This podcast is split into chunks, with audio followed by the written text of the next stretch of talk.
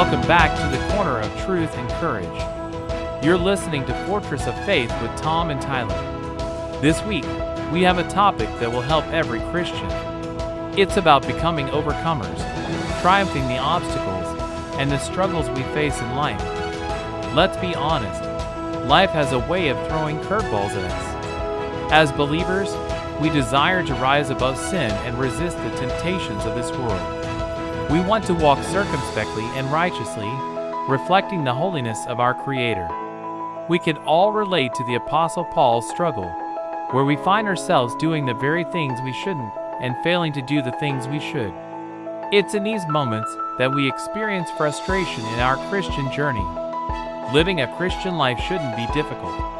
It should be a joyful and natural way of living. This week, Tyler will be our main teacher on this subject.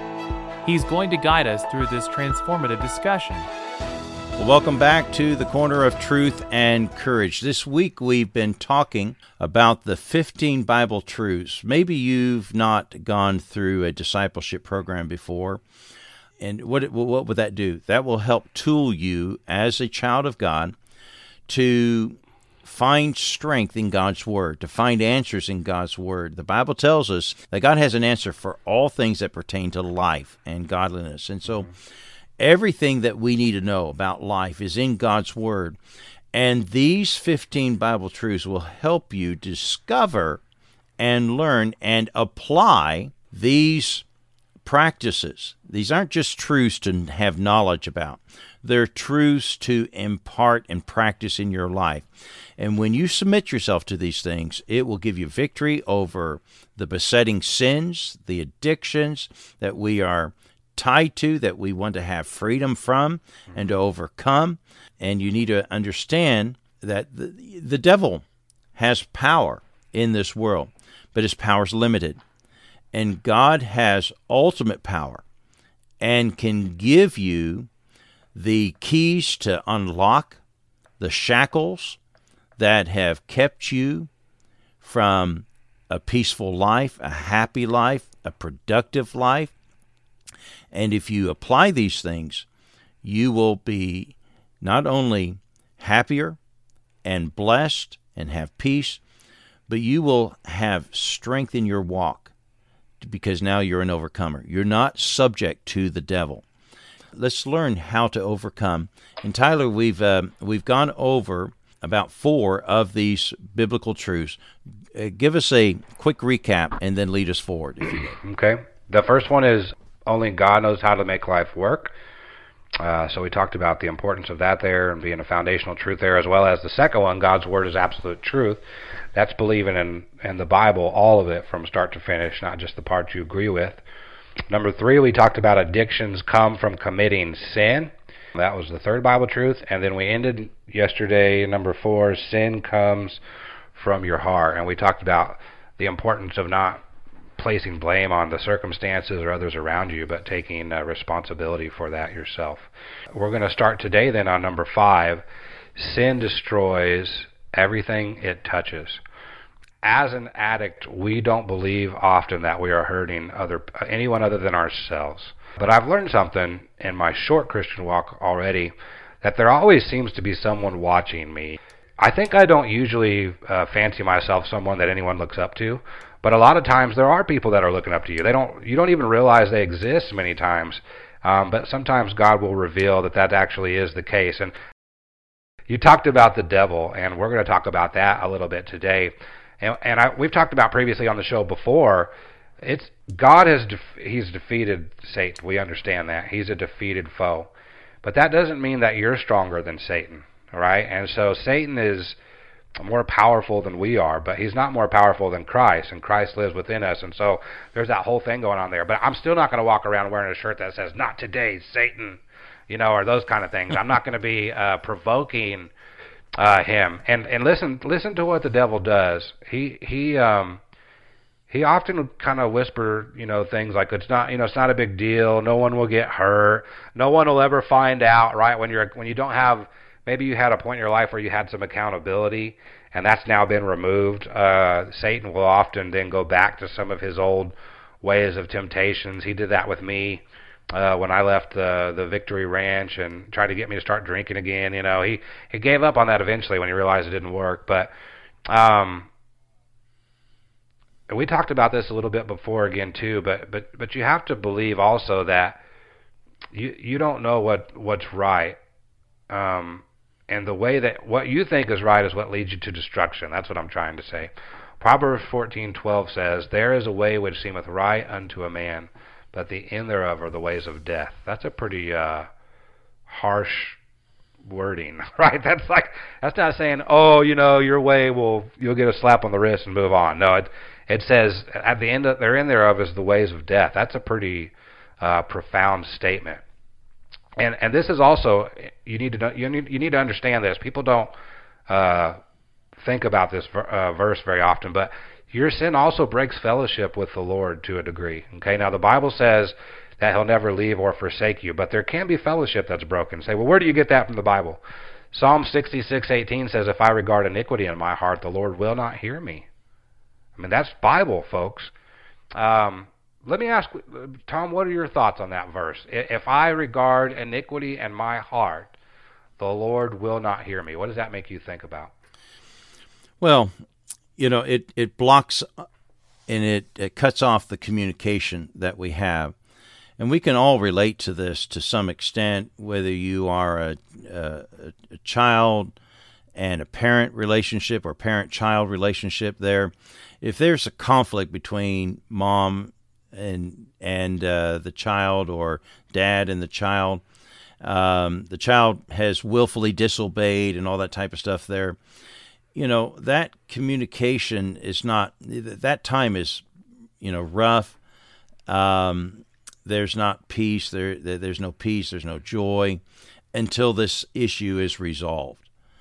And if I have iniquity in my heart, in other words, I've got some sin that I'm harboring in my heart that I don't want to relinquish, I don't want to give up, and I'm going to hold on to it and rebel against what God wants me to do. What does God want me to do? He wants me to repent of it, to release it, to let it go re, uh, and to turn away from it there. But no, I'm going to stay with it. I'm showing my rebellion to God, and God knows I'm showing his my rebellion.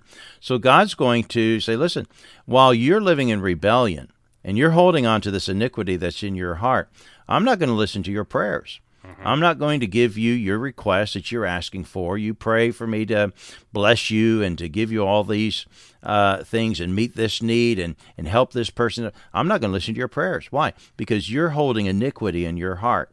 You yeah. are uh, practicing this rebellion and you know it and you won't really, when you repent of that, when you give up of that, hey, then man, we're going to eat at the table. We're going to, you know, uh, and he knocks at the door you know, he's saying, "Hey, would you let me into your life?" You know, but you got to get rid of these things first.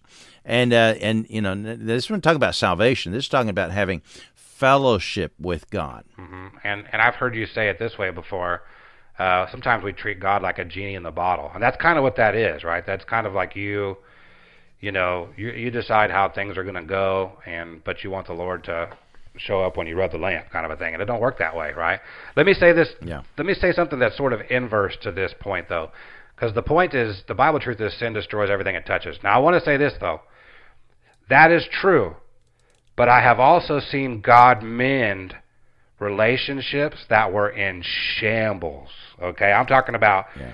sin did destroy things that have uh, that that a, that a certain person has committed. Things that I have literally seen things from people uh, that uh, addict people that are struggling with addictions or whatever. I've seen people make decisions and do certain things to their family that, in my mind, I thought there is no way that relationship will ever be mended.